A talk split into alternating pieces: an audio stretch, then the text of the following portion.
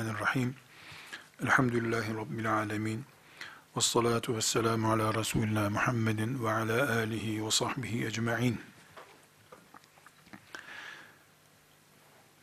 Müslümanların hayatında, İslam'ın programında, hadis-i şerifler diye bir gündem var. Müslüman hadis bilir. Müslüman hadisle Müslümanlık yaşar. Müslüman hadisten kopunca merkezden uzaklaşır. Bütün bunlar da Kur'an gibi değil ama Kur'an'la beraber olan hakikatlerdir. Bu cümleyi defalarca tekrar etmek zorundayız. Hadisi şerifler bir külliye olarak, bir bütün kompleks olarak asla Kur'an değildir. Hiçbir şey Kur'an değildir zaten. Sadece Kur'an Kur'an'dır. Ama hadisi şerifler sıradan bir yazı da değildir. Kur'an gibi ama Kur'an değil. Yani statüsü, işlevi Kur'an işlevidir. Kur'an ne yapıyor? İnsana imanını, Müslümanlığını öğretiyor. Hadis-i şeriflerde imanı ve Müslümanlığı öğretiyor. Hadis-i şerifleri ileride inşallah daha uzunca ele aldığımızda göreceğiz ki Kur'an-ı Kerim'in pratiğe dökülmüş şekli hadisi şerif olarak karşımıza çıkmıştır. Burada bu çapta yani e, Kur'an değil ama Kur'an gibi işlev yapan hadisi şerifler şu asırda veya bu asırda karşımıza çıkmış değildir. Adına istersek sünnet diyelim, istersek de hadis diyelim. Hadisle sünneti biz avamdan insanlar olarak eşit manada kullanıyoruz. Sünnet diyoruz, hadis anlıyoruz. Hadis diyoruz, sünnet alıyoruz. İkisinden de Resulullah sallallahu aleyhi ve sellem anlıyoruz. Bu konu yani hadis konusu, sünnet konusu bu asrın konusu değildir. Hıra'da ikra kelimesi Peygamber aleyhisselamın kulağına işlendiği dakikadan itibaren sünnet ve hadis diye bir konu vardır. Dolayısıyla hadis tarihi İslam'ın tarihi ne kadarsa o kadardır. İslam kaç senelikse, Kur'an kaç senelikse, sünnet, hadis de o kadar seneliktir. Nasıl Kur'an neredeyse hadis de oradadır diyorsak, tarih itibariyle de hadisi şerifler Kur'an'la beraber müminlerin gündemi olmuştur. Bunun üç büyük dayanağı var. Birincisi Allah'ın gündeminde peygamberinin sünneti yani hadisi şerifler var. Bunu belgeleyeceğiz. İki, ben sizin peygamberinizim. Allah beni size gönderdi. Size cennetinizi, cehenneminizi, dünya ve ahiret saadetinizi öğretmek için, sizi ateşin kenarından çekmek için Allah beni gönderdi diyen Peygamber sallallahu aleyhi ve sellemin gündeminde hadis diye bir gündem var. Üçüncüsü, İslam'ın ilk örnek nesli olan Allah'ın Azze ve Celle Kur'an-ı Kerim'de razı olduğunu belirttiği ashab-ı kiramın gündeminde ders konusu gibi, çalışma konusu gibi, günlük gündem gibi başlıklar altında ele alınabilecek bir çalışma var. Bu çalışma sünnet çalışması olarak da, Kur'an çalışması olarak da farklı başlıklarla bize kadar intikal ettirilmiştir. Tekrar bir e, kopyalama diyelim yapacak olursak, hadis, sünnet, Resulullah sallallahu aleyhi ve sellemin Kur'an'ın dışında kalan mirası, bugün Müslümanların gündeminin konusu olmamıştır. Kur'an'ın insanoğlu ile buluştuğu dakikadan itibaren, Müslümanların hepsi için ya da Kur'an benim kitabımdır diyenler için muhakkak bir hadis, sünnet külliyatı muhakkak vardır. Kur'an bunu belgeliyor. Bir, Resulullah sallallahu aleyhi ve sellem'den hadis-i şerifler okuyacağız. Sanki dün bir basın toplantısında konuşulmuş gibi muasır bir gündem olarak e, hadis-i şerifler karşımızda duracak. Üç, bu dinin namazını, orucunu, haccını, cihadını, siyasetini kendilerinden öğrendiğimiz ashab-ı kiramın sünnet diye, hadis diye bir gündemi olmuş. Bunların hepsini şimdi dayanaklarıyla beraber ele alacağız. Böylece e, Kur'an-ı Kerim'in, sünnetin, Resulullah sallallahu aleyhi ve sellemin kendisinin, ashab-ı kiramın konusu olarak bir hadis konusu bu dünyada var diyeceğiz. Kim Kur'an benim kitabım diyorsa, kim Resulullah benim peygamberim aleyhissalatü vesselam diyorsa, kim ashab-ı kiramdan iyi Müslüman olacak halim yok benim diyorsa, onun hadis gündemi olması lazım. Eğer ashab-ı kiram dışlanabilirse, bir sıkıntı yok, hadiste yok o zaman. Eğer Kur'an-ı Kerim sizde Müslümanlık olabilirse, hadise de gerek yok. Eğer Peygamber sallallahu aleyhi ve sellem bir kargocu ise, yani Kur'an'ı getirdi, kargoyu teslim etti, veda hutbesinde de tutanak tutturdu size teslim ettim diye. Haşa. Böyle bir e, kör anlayış varsa, yine hadise ve sünnete gerek yok demektir. Ama Peygamber sallallahu aleyhi ve sellem kargocu değildir. Peygamberdir. E, getirdiği Kur'an'ı öğretme, eğitme vazifesiyle gelmiştir zaten. Önce Kur'an'ın Peygamber sallallahu aleyhi ve sellemin hadislerine, sünnetine nasıl bir paye biçtiğine dikkat edelim. Ali İmran suresinin 132. ayeti celilesi. Ve ati'ullaha ve rasule leallekum turhamun. Ve ati'ullaha ve rasule leallekum turhamun. Ve ati'ullaha Allah'a itaat edin. Ve rasule peygambere itaat edin leallekum belki turhamun merhamet görürsünüz. Merhamet edilirsiniz. Alim olmak gerekmiyor. Ayet deseydi ki Allah'a itaat edin merhamet görürsünüz. Belli Allah'ın sözünü dinlemeyen merhamete uğramayacaktı. Allah'a itaat edin, neyi simgeliyor simgeliyorsa eğer, Kur'an'ı simgeliyor. Çünkü Allah diye bir ağaca gidip tutunacak hali yok insanın. Nerede Allah? Nasıl Allah? Ne zaman Allah? Sorularının cevabı Kur'an'dır. Kur'an neyse Allah o. Öyle bir Allah. E var Resul'e, peygambere derken, zaten peygamber de Kur'an'a sarılıyor, Allah'a sarılıyor. Niye tekrar edildi bu ayette? Allah'a sarılın, Allah'a itaat edin, bir de peygambere. E peygamberin zaten Kur'an üzerinden gidiyor peygamber. E niye peygambere de bizim sarılmamız gerekiyor, itaat etmemiz gerekiyor? لَعَلَّكُمْ turhamun olsun diye, belki merhamet bulursunuz diye.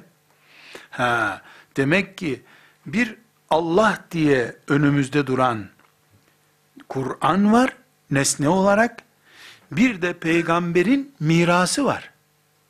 Her ne kadar peygamberin mirası sünnet veya hadisler her ne kadar Kur'an'dan başka bir şey değilse de demek ki Ali İmran suresinin 132. ayetinden çok açıkça anlaşılıyor ki Müslümanın itaat edeceği iki makam vardır. Allah ve peygamber. Allah ve peygamber itaat edilecek iki şey. Ve ati'ullaha ve rasule. Allah'a ve Resulüne itaat edin. E, Resul Kur'an'ı gösteriyorsa, e, zaten biz Kur'an'a itaat ediyoruz. İki kere Allah'a itaat edin, Allah'a itaat edin demek gibi olur o zaman. Öyle olmayacağına göre demek ki peygamberin kimliği de tıpkı Allah'ın kimliği gibi önünde itaat edilip teslim olunulması gereken bir kimliktir. Biz Allahu Teala'ya teslimiyetimizi, itaatimizi Kur'an'ından ölçülüyoruz. Kur'an'ına kendimizi kalıplandırıyoruz da itaat edip etmediğimizi anlaşılıyor. Çünkü Müslümanın Allah'a itaat etmeyi yürekten kabul ettim. Ben Allah derim başka bir şey demem demesi yeterli mi Müslümanlık için? Hayır. Bu itaati şablonundan göster denecek. Nerede göstereceksin? Yüzde yüz itaat ederim. E, et, et, itaat et. E nasıl edeceğim? Açıyorsun o zaman. Zelikel kitabü la raybe fi denen kitaptan açıyorsun. Namaz kıl diyor. Namaz kılarsan itaat etmiş oluyorsun. Namaz kılmayınca sen itaatin yok diyor. Ve ati'ullaha bu. Ever Rasule peygambere de itaat edin. Ey peygamber sana da itaatimizi adıyoruz. Ne demek bu? Peygamber aleyhisselam kimsenin kuru saygısına hayran değil ki. Önünden geçerken selam vermemiz gereken bir heykel değil ki. Haşa. Peygamber aleyhisselamın zaten kendisi de bir kul. Önünde secde etmek yasak Peygamber aleyhisselamın. Yahudilerin, Hristiyanların peygamberlerine yaptığı gibi yapmak haram. Şirk hatta. E peygamberin gündemi, bizim nerede gündemimiz o zaman? Ve Rasule nerede? Ve Rasule nasıl Allah demek Kur'an'ına uymak demekti?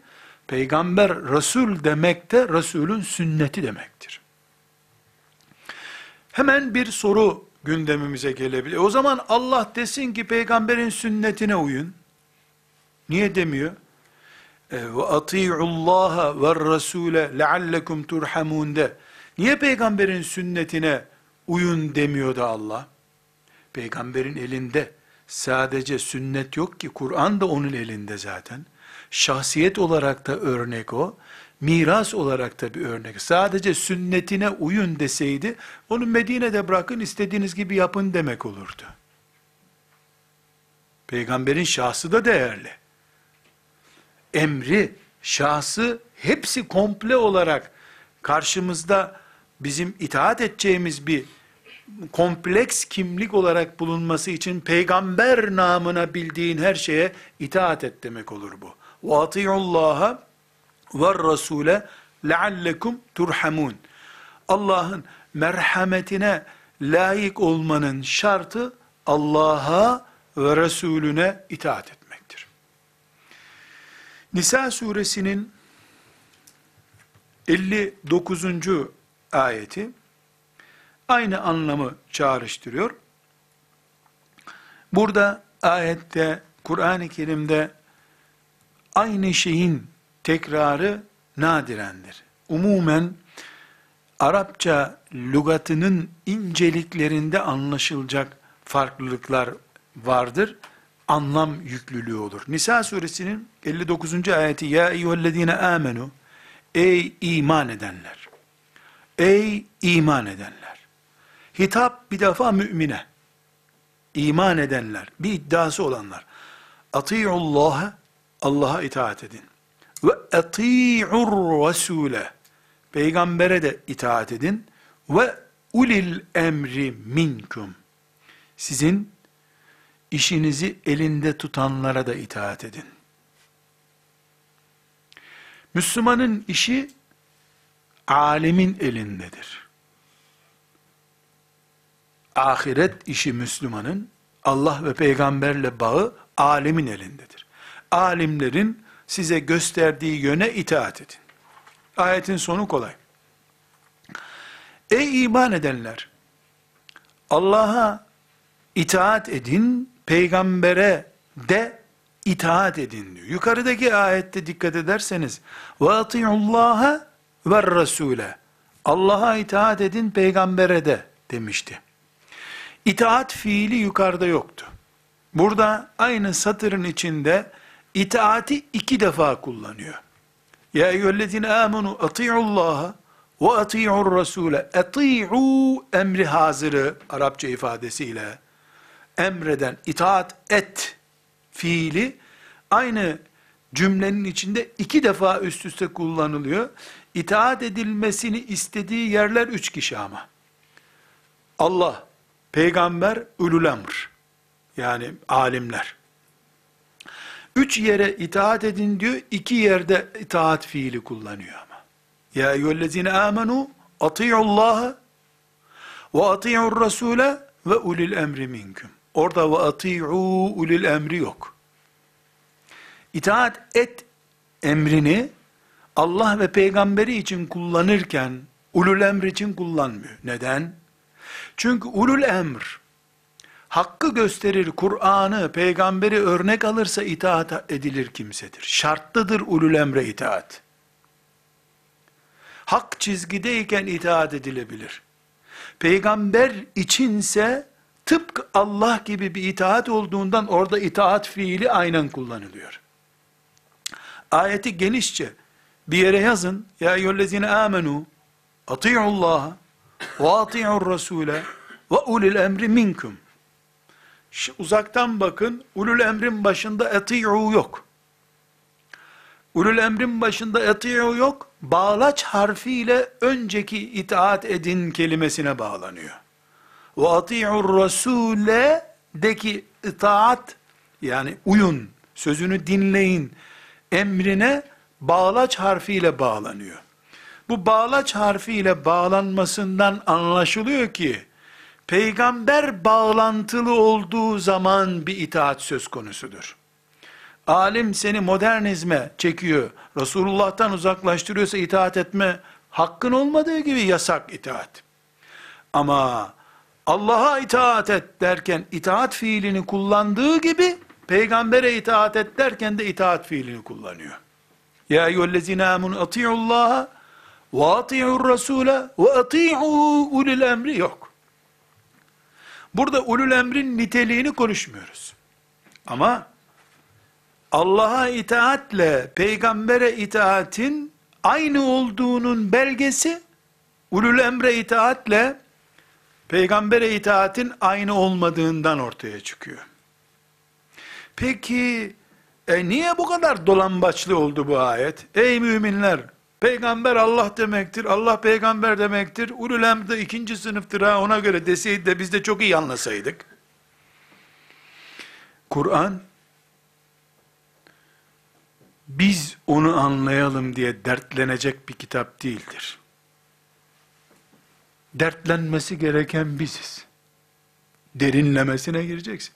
Onu o kadar açık söyleseydi Allah, kalbinde peygamber aleyhisselama karşı gizli nifak bulunan nicelerini nasıl ortaya çıkaracaktı melekler? Niye Kabe Mekke'de değil de Erzurum'da olsun diyen olmadı bugüne kadar? Canım nasıl inkar edeceksin milyonlarca insan onu Mekke'de görüyor zaten. Açık seçik bir şeyi tartışmaz ki kimse. Peygamberin aslı Rum'dur diyen var mı hiç? Öyle bir tartışma yapmaz kimse açık seçik. Tartışma nerede olur? Hafif şeytanın renk bulandırabileceği suda olur. Onun için Allah Azze ve Celle belli konuları şeytanın cirit atabileceği, oryantalistin senin kafana nifak sokabileceği şeyler diye bıraktı. Mal mirasından tut, kadınlar konusundan, cihat konusuna, kölelik konusuna kadar bir sürü fitne alanı bıraktı Allah. Niye? Müddessir suresinde ne buyuruyor Allah Teala? İlla fitneten lillezine keferu. Biz bu rakamları yani 19'dur, şudur bu rakamları kalbinde hastalık olanların, kafir olanların ortaya çıksın renkleri diye böyle konuşuyoruz. Cehenneme 19 tane görevli koyduk diyor Allah. Ya demek ki 17 olsa cehennemi bekleyemeyecekler, kaçacak hep cehennemdeki cezalılar. Mı zannediyorsun sen? 19 kişi nedir? Nitekim Ebu Cehil tuzağa düştü. Demiş ki bu Müddessir suresi inince Allah Teala buyuruyor cehennemin 19 aleyha tis'ate aşar 19 görevlisi var cehennemin. Ebu Cehil mel'un kafir kafalı hemen matematiğe sarılmış. Matematiği çok iyi tabi. Arkadaşlar demiş Muhammed'in formülünü çözdüm demiş. Bizim ailece kalabalız. Onunu ben hallederim bunların. Dokuzunu da siz Kureyş olarak toplanır halledersiniz. Muhammed'in cehenneminden kurtardık demiş. Matematikçi. Çok iyi matematik biliyor. Sonra ayetin devamı inince biz bunu size tuzak olarak yapmıştık. Kim? Müminler ne dediler? Rabbimiz 19 dediyse 19'dur bunun aslı dediler. Ya aslında 19 yani kara köküyle beraber incelenmelidir. Aksi takdirde koca cehennemi zapt edemezler filan demedi hiçbir mümin. 19 bitti dediler. Besmele'de 19 harftir de Kur'an'ın sırrı 19'dur diye de bir aptallık yapmadılar. O da bir aptallık çeşidi. 19 mucizesi diye mucize Ebu Bekir'in ağzından çıkmadı. Rabbim 19 dedi dedi. Çünkü onun mucizesi Kur'an'dı zaten. 19 da olsa, 190 da olsa mucize aramazdı. Bu bir tuzak. Allahu Teala neden peygamberimin sünneti de kabul edilecek yoksa sizi Müslüman olarak kabul etmiyorum niye demiyor Allah? Muhammedun Resulullah dedirttikten sonra niye bir daha sana onu söylesin? La ilahe illallah dedin, Kur'an'ı temsil etti. Muhammedun Resulullah diyorsun, peygamberin elindeki hadisleri almıyorsun. Bu bir tuzaktır. Bu tuzağa takılacakları biraz sonra göreceğiz. Peygamber aleyhisselam Efendimiz haber verdi. Sizden birinizi koltuğuna yaslanmış da peygamberin hadislerini boş ver derken duymayayım ha buyurdu. Sahih hadis-i şerifte. Demek ki böyle bir fitneyi biliyordu. Neden biliyordu? Çünkü açık seçik kendisi de zaten önce Kur'an'la ilgilenin, sonra hadis-i şeriflerle ilgilenirsiniz dedi. Bunun bir tuzak olduğunu anlamayanlar olabileceğini, imtihanı yakalayamayanlar, imtihanın gerisinde kalanlar olacağını sallallahu aleyhi ve sellem Efendimiz biliyordu. Kur'an-ı Kerim'de eti'ur rasule şeklinde yani itaatle peygamberi bir arada tutan ondan fazla ayet var. Bu ayetleri tek tek sayıp tefsir dersine e, dönüştürmek istemiyorum ama çok açık bir şekilde dedik ki biz e, hadis tarihi ikra bismi rabbikellezi halakle başlar. Bunun belgesi de Kur'an'ın kendisidir. Resulullah sallallahu aleyhi ve sellemin emin ağzından çıkan sözlerdir. İslam'ın namazını bize öğreten, haccını, cihadını öğreten ashab-ı kiramdır. Allah onlardan razı olsun. Kur'an-ı Kerim hem Ali İmran suresinin 132. ayetinde hem de Nisa suresinin 59. ayetinde de bu hakikati beyan ediyor. Bu iki ayetten fazla e, daha fazla 10 civarında ayette de ve ati'ur rasule peygambere itaat edin ifadesi var. Burada Haşr suresinin El Haşr suresinin 7. ayeti oldukça dikkat çekelim. Ee, Allahu Teala وَمَا آتَاكُمُ الرَّسُولُ فَخُذُوهُ وَمَا نَهَاكُمْ عَنْهُ فَانْتَهُوا وَاتَّقُوا اللّٰهِ اِنَّ اللّٰهَ شَد۪يدُ الْعِقَابِ buyuruyor. وَمَا آتَاكُمُ الرَّسُولُ Resul size ne verirse, ne verirse fehuzuhu onu alın. وَمَا نَهَاكُمْ anhu Peygamber sizi nereden yasaklarsa fentehu onu yapmayın. Bırakın. وَاتَّقُوا Allah'tan korkun. İnna Allahe şedidul ikab. Çünkü Allah'ın ikabı, ikab ceza, intikam demek. Şiddetlidir. Ne verdiyse peygamber sözü her şeyden evvel Kur'an'ı ihtiva ediyor. Çünkü peygamber en çok Kur'an verdi. Dolayısıyla verdiği Kur'an'ı alın. Neyi yasakladıysa dediğimizde durmamız gerekiyor. Şimdi bu ayeti ele aldığımızda, ha bak gördün mü? Hadis demiyor. Ne diyor? Ne verdiyse diyor Kur'an'ı verdi bize. Güzel. Kur'an ne kitabı? Emirler, yasaklar, kıssalar kitabı. Değil mi? Size ne verdiyse alın dediğimizde وَمَا آتَاكُمُ الرَّسُولُ فَخُذُوهُ Ne verdiyse al diyor. Verdi Kur'an'ı aldık. Kur'an'da Allah'ın emirleri var mı? Var. Yasakları var. Peygamberlerin kıssaları var. Yerler göklerle ilgili ayetler var. Her şey var Kur'an'da. Verdi aldık. وَمَا نَهَاكُمْ عَنْهُ Yasakladığı şeyleri fentehu bırakın. Zaten içki yasak Kur'an'da. Kur'an'daki yasağı bir daha mı tekrar edecek Peygamber aleyhisselam Efendimiz? Verdiğini aldık. Kur'ansa eğer bu. Verdiğini aldık. Bir yasak dosyası nereden çıktı bu sefer?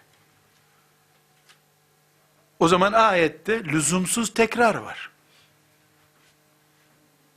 Ya da Kur'an'ın içindeki yasakları size tekrar yasaklayacak, fotokopisini saklayın mı demek istiyor ayet. Demek ki çok açık bir şekilde Peygamber aleyhisselamın Kur'an ve artı bir şeyler vermesi söz konusu. Kur'an'daki yasakların yanında artı bazı yasaklar getirmesi söz konusu. وَمَا آتَاكُمُ الرَّسُولُ فَخُذُوهُ Peygamberin verdiğini alın. وَمَا نَهَاكُمْ عَنْهُ فَانْتَهُ Yasakladıklarından vazgeçin. Bırakın yasakladıklarını. Kur'an'dır bize verdiği şey. Amenna ve saddakna. Tek Kur'ansa bize verdiği ve ma nehakum anhu'yu nereye oturtacaksın? Yasakladığı şeyler niye çıktı piyasaya? Çünkü Kur'an'da zina yasak, faiz yasak, e, alkol yasak, gıybet yasak, insan öldürmek yasak, e, yol kesmek yasak. E, Kur'an'da yasaklar var zaten.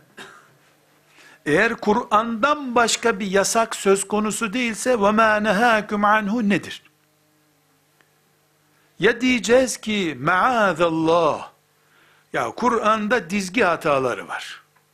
Diyeceğiz. İman nerede o zaman? Mümin bunu diyemez. Ya hutta diyeceğiz ki Kur'an'la beraber bir şeyler daha veriyor sallallahu aleyhi ve sellem. O işte hadisler. Çünkü yasakladığı şeylerden kaçının sözünden de bu anlaşılıyor. Yoksa Kur'an'ın yasaklarını peygamber parafe ettikten sonra yasak sayılacak mı demek istiyor ayet. Yani Kur'an bunları yasakladı ama henüz peygamber onaylamadı bu yasağı. Onun için uygulaması da yani kanun çıkıyor da filan tarihten itibaren geçerlidir diye bir madde var yani. Bu kanun filan tarihten itibaren geçer. Haşa. Kur'an ayeti inecek de sonra peygamber o yasakları uygulayacak. Hazır olun o gün uygularsınız mı diyor ayet. Hayır. Haşr suresinin 7. ayeti Peygamber aleyhissalatu vesselamın elinde Kur'an ve Kur'an'la beraber bir şey daha bulunduğunu gösteriyor. Ya hadistir bu ya da Tevrat'tır. İncil'dir. Bir şey daha var elinde. Çünkü ma atâkumu sadece Kur'an'dır desek ayet o kadar olsa bir sorun yok. Kur'an'ın yasaklarına rağmen ma nehakum anhu size yasakladığı şeylerden vazgeçin ne demek oluyor? Bunu bir yere oturtamayız. Tek çaremiz var. Peygamber aleyhissalatu vesselamın Kur'an ve Kur'an gibi şeyler getiriyor olması lazım. Buna biz Kur'an Allah'ın kitabı onu verdi bize. Baş göz üstüne ettik zaten. Kur'an'la beraber bir de hadisi şerifleri var. O da başımızın, gözümüzün, yüreğimizin üstündedir diye teslim aldık. Haşr suresinin 7. ayetini de bu mantıkla ele aldık. İleride inşallah müminlerin bu fitneye neden kapıldıklarına dair e, başlıklar açtığımız zaman tekrar bu minvaldeki ayetlerden örnekler vereceğiz. Ama her halükarda şimdi okuduğumuz bu üç ayeti celileyi Resulullah sallallahu aleyhi ve sellemin hadislerinin ikra gününden beri gündem olduğunu, bunu da Kur'an'ın yani ikra kitabı olan Kur'an'ın belgelediğini teminat altına aldığını konuştuk. İkinci meselemize gelelim. Hadis-i şerifler Resulullah sallallahu aleyhi ve sellem Efendimizin sünneti seniyesi Resulullah sallallahu aleyhi ve sellemin de gündemidir. Bize Kur'an getirdiğine herhangi bir tereddüdümüz yoksa eğer, Kur'an'ı bize ulaştıran kaynaklar, başta bizzat kendisi Resulullah sallallahu aleyhi ve sellem, onun ashabı, ashabının bu garantili kitabı bize ulaştırmada takip ettikleri metotları, aynı şekilde Kur'an gibi hadis bilgisinin de bize doğru taşındığını belgeliyorlar. Bu belgelemeyi aleyhissalatü vesselam Efendimizin bu hadislerinin de Kur'an gibi vahiy olduğunu, kaynak olarak kullanmamız, teslim olmamız gerektiğini anlatan hadisi şerifleri var. Bunu şu şekilde de diye söyleyebilirim. Peygamber aleyhisselam efendimizin benim sözüm de Allah'ın sözü gibidir ha diye ikazı var. Diyebilir ki birisi, e canım biz zaten ona karşı çıkıyoruz. Neye karşı çıkıyorsun? Yani niye Allah'tan başka peygamberin de sözü olsun ki demek istiyorum diyorsa o zaman deriz ki sus, sus. Çünkü bu sözün ucunda Kur'an'ı da istemiyorum vardır. Bir peygambere sabah 8'den 5'e kadar konuşabilirsiniz. Resmi göreviniz 5'e kadardır. 5'ten sonra yaptığınız açıklamalar resmi açıklamalar olmadığı için kanuni uygularlılığı yoktur. Denebilir mi? Noter mi zannettim beşten sonra bastığı mühür geçerli değil. Ya diyeceksin ki Resulullah sallallahu aleyhi ve sellem mesai saatlerinde konuşabilir. Mesai saatinde değil. O zaman hangi dinin Müslümanısın sen diye bir soruya cevap vermen gerekiyor. Ya da 24 saat, 23 yıl ne konuştuysa her şey diyeceksin. Hadis-i şerifler Peygamber sallallahu aleyhi ve sellemin de teminatı altındadır. Eğer peygamber teminatlı biri değilse Kur'an kimin kitabı o zaman? O zaman ne çıkıyor ortaya? Mesai saatlerinde Kur'an'ı getirdi. Mesai saatlerinde kaçak çalışma yaptı. Dolayısıyla kazandığı yasal değil. Konuştuğu yasal değil mi diyeceğiz. Maazallah. Şimdi hadis-i şeriflerden örnekler zikredeceğim. Ebu Davud'da 604. hadisi şeriftir. Okuyacağım hadisi şerif. Müsned-i Ahmet'te de 17174. hadisi şeriftir. Bu hadisi şerifte Mikdam bin Ma'di Kerib isimli sahabi radıyallahu anh rivayet ediyor. Resulullah sallallahu aleyhi ve sellem Efendimiz o gün bulunmayan ama bir gün bulunacağını Allah'a Allah'ın ona bildirdiği bir fitneyi haber veriyor. Şimdi hadis-i şerifi dinleyelim. Ela inni utitul kitabe ve mislehu ma'ahu. Ela dikkat çekme edatıdır Arapçada. Ela hey dikkat et bak unutma anlamlarına geliyor. Ela bilesiniz, dikkat edesiniz demektir. İnni utitul kitabe ben kitap verildim. Nedir o kitap? Kur'an. Mislehu ma'ahu. Onun bir benzeri de yanındadır. Bana kitap verildi, yanında da benzeri vardır. Hadis bu. Peki, Kur'an'ın benzeri mislehu ma'ahu Tevrat olabilir mi? İncil, Zebur olabilir mi? Ömer bin Hattab'ın tuttuğu notlar olabilir mi? Olamaz. Kur'an'ın gibisinden söz ediyor. Ve mislehu. Misli aynısı değil ama iki Kur'an değil. Mislehu ma'ahu onun gibisi de beraberindedir.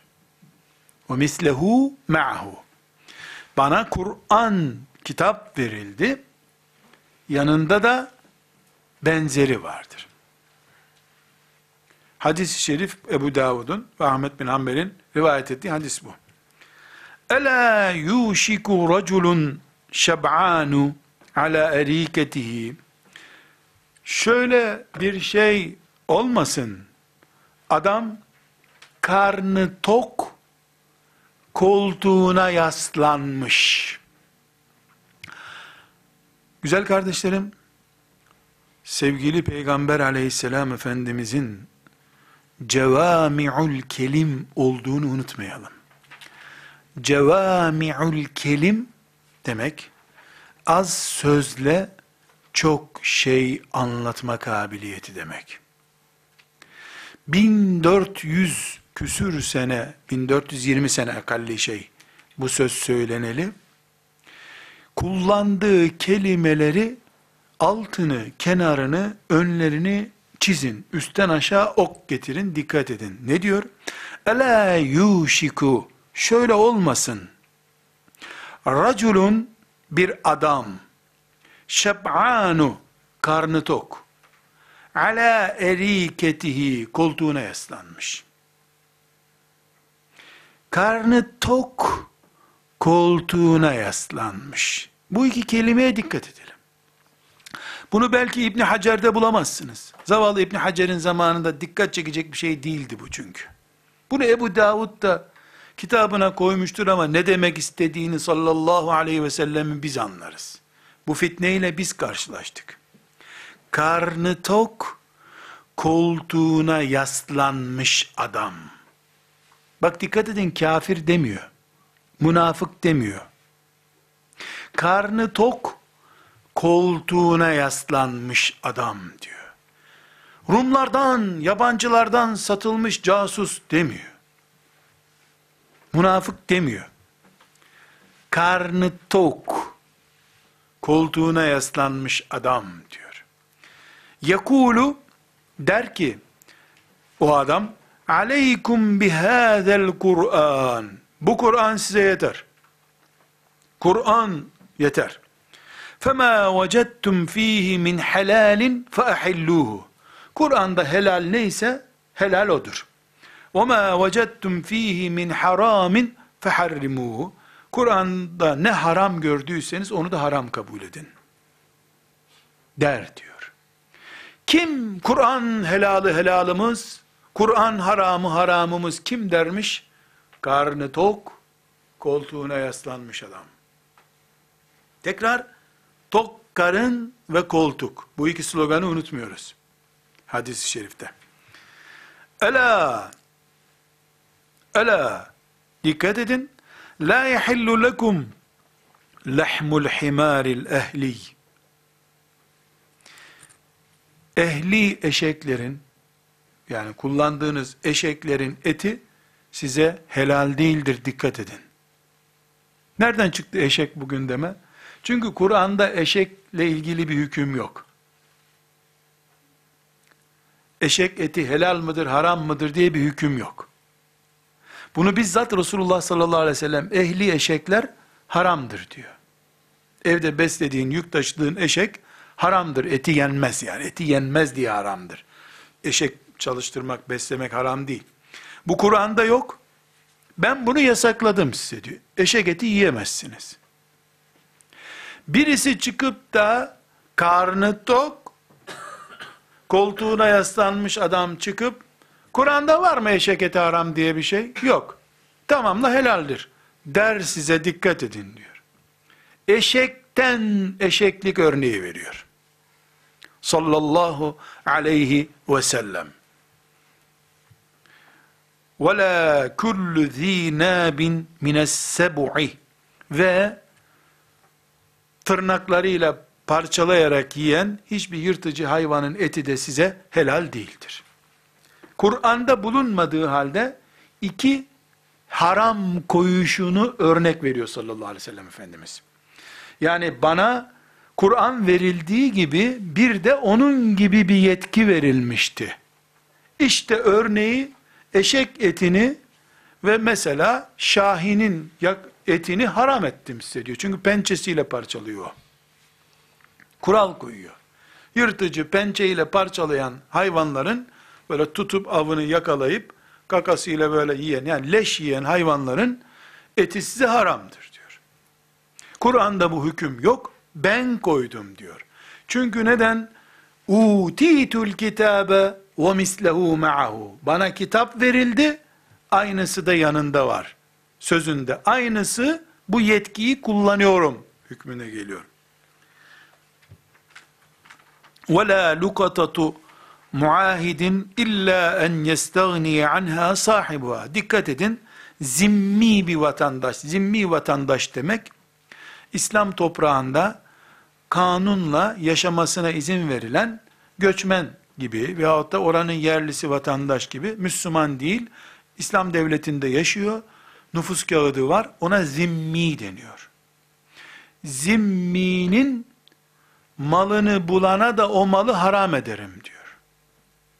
Yani bu adam kafir nasıl olsa lan ya gitsin bunu öyle değil. Devletin, İslam devletinin, halifenin himayesinde bu. Ee, bir yere cep telefonunu düşürdü. Kafirin malı bu zaten diyemezsin. Tamam kim bulduysa onun olsun derse o zaman sana helal olur. وَمَنْ نَزَلَ بِقَوْمٍ فَعَلَيْهِمْ أَنْ يَقْرُوهُ فَاِنْ لَمْ يَقْرُوهُ فَلَهُ اَنْ يُعْقِبَهُمْ بِمِثْلِ قِرَاهُ Bu da şeriatın hükümlerinden biri. Bir köye, otelin bulunmadığı bir yere, misafir olarak giden birisini oradakiler baksınlar. Bir köye bir adam geldi, kış günü kalacak yeri yok, köylüler onu bakmak zorunda. Bakmazsa mahkemeye verip o bakımla ilgili otel masraflarını köylülerden alır. Bu da bu hadisle sabit. Kur'an'da böyle bir hüküm yok ama. Ben koydum size diyor. Tekrar hadisi şerife gelelim şimdi. Sevgili Peygamberimiz sallallahu aleyhi ve sellem ne buyurdu Ebu Davud'un ve Ahmet bin Hanbel'in rivayet ettiği bu hadis-i şerifte? Kur'an ve Kur'an gibisi bana yanında olarak verildi. Sizden biri ya da bir adam karnı tok, koltuğuna yaslanmış, biz Kur'an'da bulduğumuza helal deriz. Kur'an'da haram olmayan haram değildir. Demesin sakın. İşte örnekler veriyorum size. Bunları ben yasakladım. Ben Allah'ın bana verdiği yetkiyi kullanıyorum. Özeti bu. Şimdi biz şu karnı tok adama bir dönelim. Hadisten şunu anlayabilir miyiz? Bu adam açken konuşsa günah olmayacaktı. Onu mu demek istiyor acaba? Helva yedikten sonra şişik göbeğiyle konuşuyor. Onun için peygamber beğenmedi bunun sözünü mü diyeceğiz? Herhalde öyle değil. Yani keyfi yerinde, neşesi yerinde anlamı var burada. İbn Hacerler de bunu böyle anlattılar zaten. Ama ben öyle anlamıyorum. Hiç öyle anlamak istemiyorum. Allah İbn Hacer'le de beni karşılaştırmasın kıyamet günü. Nevevi ile de karşılaştırmasın ama ben öyle anlamak istemiyorum. Karın tokluğuna, maaş karşılığına veya koltuk makam uğruna sünnetimi satmasın kimse demek istiyor bence. Biraz daha da derin gideyim de yine Nevevi ile yüzleşmeyeyim istiyorum kıyamet günü ama duymaz herhalde bu dediklerimi Nevevi. Rahmetullahi aleyh. Böyle bir fitne onlar görmediler ki. Görmediler ki. Moğolları gördüler. Haçlıları gördüler ama biri çıkıp da İslam toprağında boşver sünnet hadisi diyeceğini zannetmediler. Acaba sevgili Peygamber aleyhisselam Efendimiz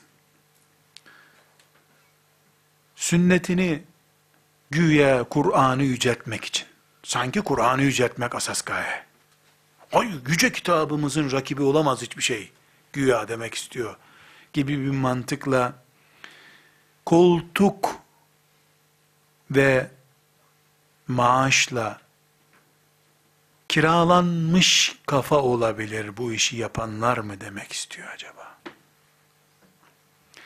Hiç kimseye kafir deme hakkımız yoktur. Münafık ebediyen diyemeyiz. Ama niye karnı tok adamlar, koltuğa yaslanmış adamlar diyor. Da mesela cahil herifler, sünnetimi bilmez cahiller demiyor mesela. Kur'an'ın ne dediğini anlamayanlar, Arapça bilmez herifler demiyor mesela. Karın tokluğu niye gündeme geldi burada? Veya koltuk niye gündeme geldi burada?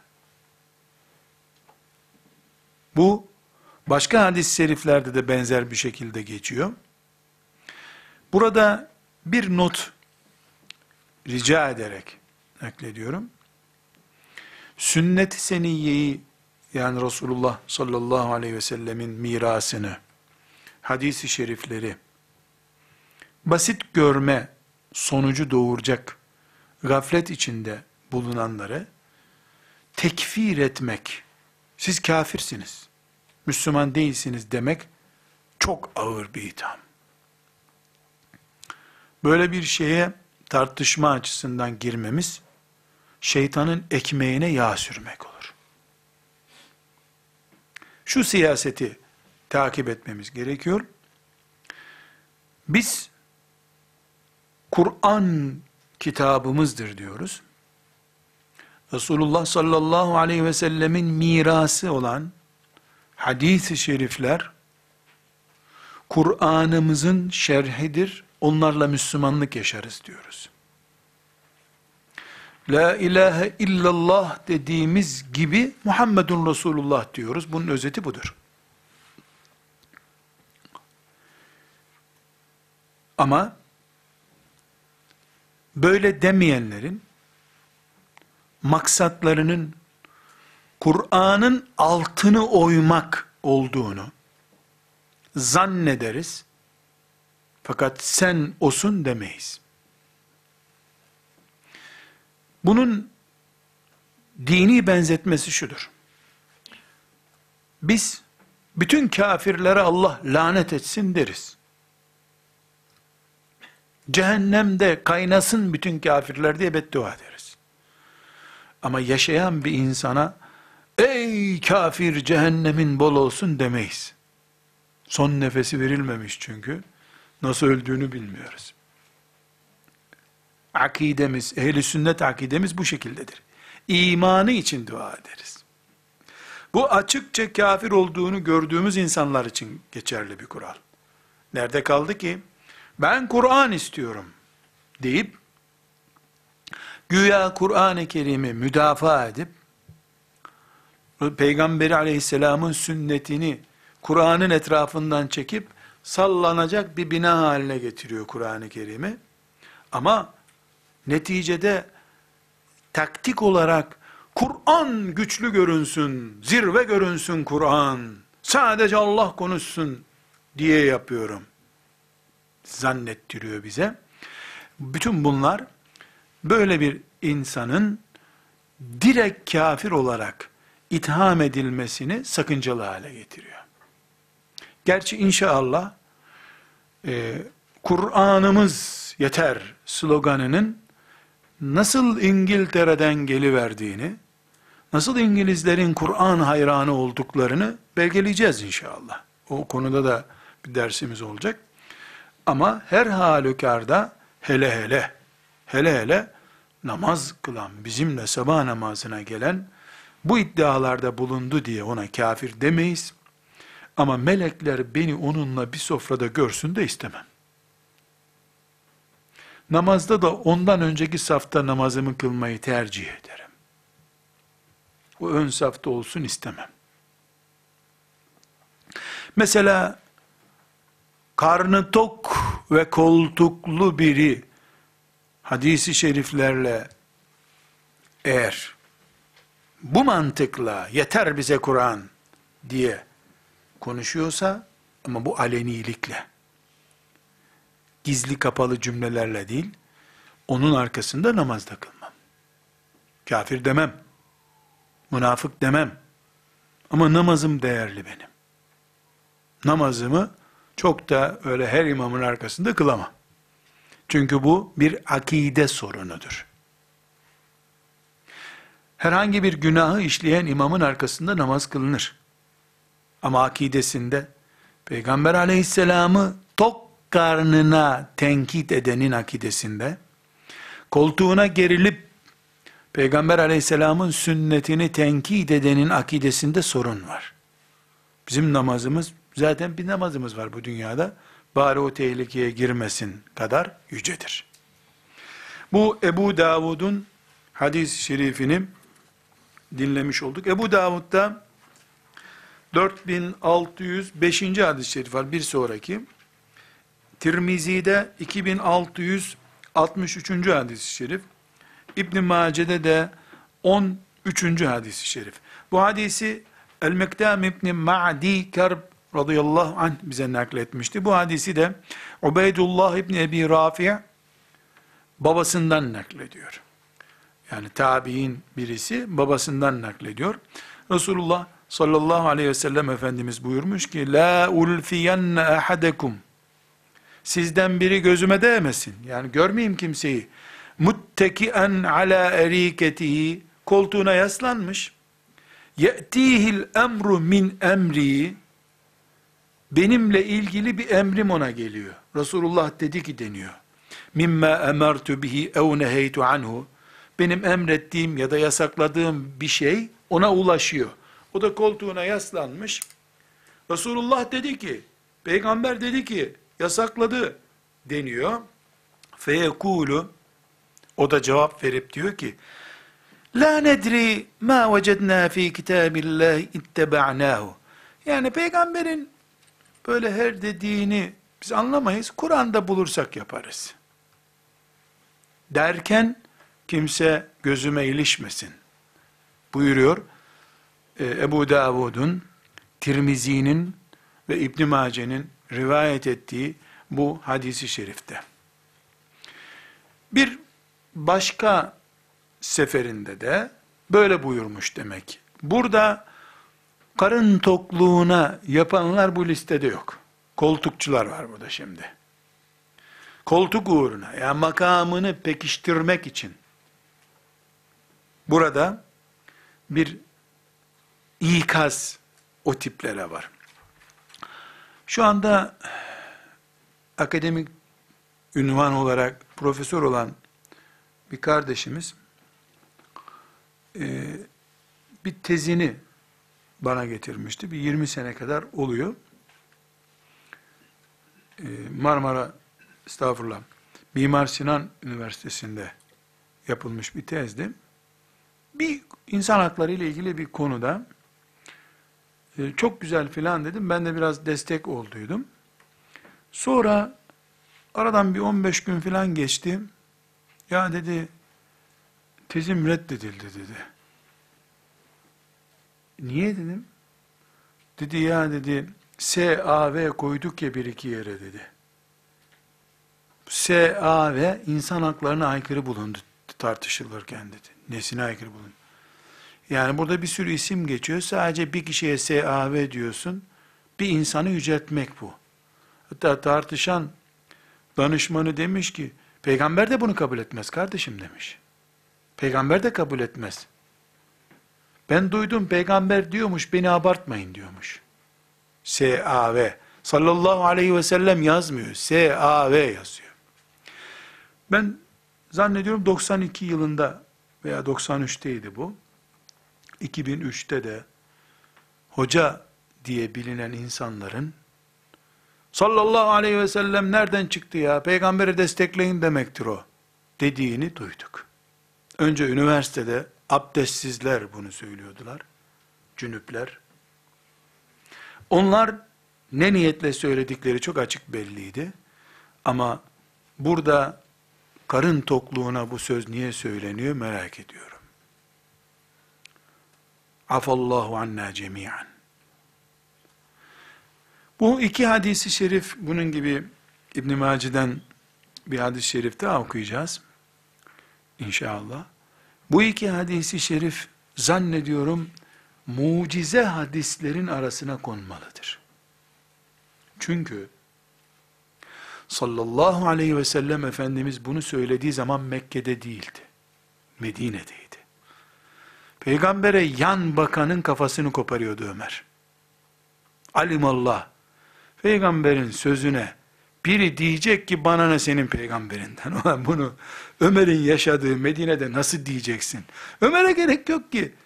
Beni Seleme'nin çocukları linç ederdi o insanı. Peygamber aleyhisselama sen nasıl böyle dersin diye. Her şeyin taşların yerine oturduğu, Resulullah sallallahu aleyhi ve sellemin başının göklere değecek kadar yüceldiği bir Medine'de bu ikazı yaptı. Belki de bu El-Mikdam isimli sahabi hayret ya böyle bir insan çıkar mı bu dünyada diye hayret etmişlerdir. Olur mu ya kim kim günün birinde çıkar ben Kur'an'ı kabul ediyorum da peygamber böyle bir şey denir mi ya diye hayret etmişlerdir. Bu gene olsun biz söyleyelim peygamber böyle demişti diye nakletmişlerdir bunu. Onlara göre uğrunda can, mal, her şeyi feda edilen bir peygamber, atla ateşe dese atlıyorlar zaten. Atlayın ölüme dedi, kavga ettiler, önce ben atlayacağım, sen atlayacaksın diye. Uhud'a beni götürmüyor, topalım diye bunu beni götürmüyorlar ya Resulallah diye çocuklarını e, getirip Peygamber aleyhisselama şikayet ettiler. Beni ölümüme engel olurlar ya Resulallah. Cennette topal topal dolaşmak suç mu? Diye gelip Peygamber aleyhisselama itiraz etmiş insanlar. Günün birinde onun sünnetinin çoluk çocuk tarafından makaslanabileceğini hayal edemezlerdi. Öyle bir ortamda bir gün böyle olabilir ha diye ikaz etmesi aleyhissalatu vesselam Efendimizin sadece bir mucize olabilir. İsra gibi büyük bir mucize midir? Sıradan bir mucize midir? Bilmiyorum. Ama şunu biliyorum. Bu ehli sünnet isen davana sahip çık. Kaçırırlar elinden bu nimeti demektir bize bunu anlıyorum. O sevdaya düşmüşler. Yani bana Kur'an yeter. Kur'an'ımız uğruna sistem kuralım diyen zaten bunu nasihati dinlemeyecek. Bu nasihati kendi kızına söylüyor. Sallallahu aleyhi ve sellem. Ve sallallahu ve sellem ala seyyidina Muhammedin ve ala alihi ve sahbihi ecma'in. Velhamdülillahi Rabbil alemin.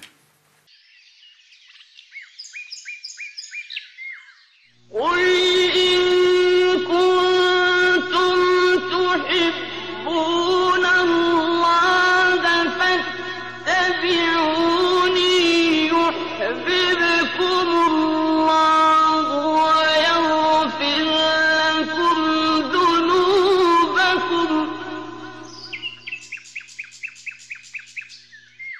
والله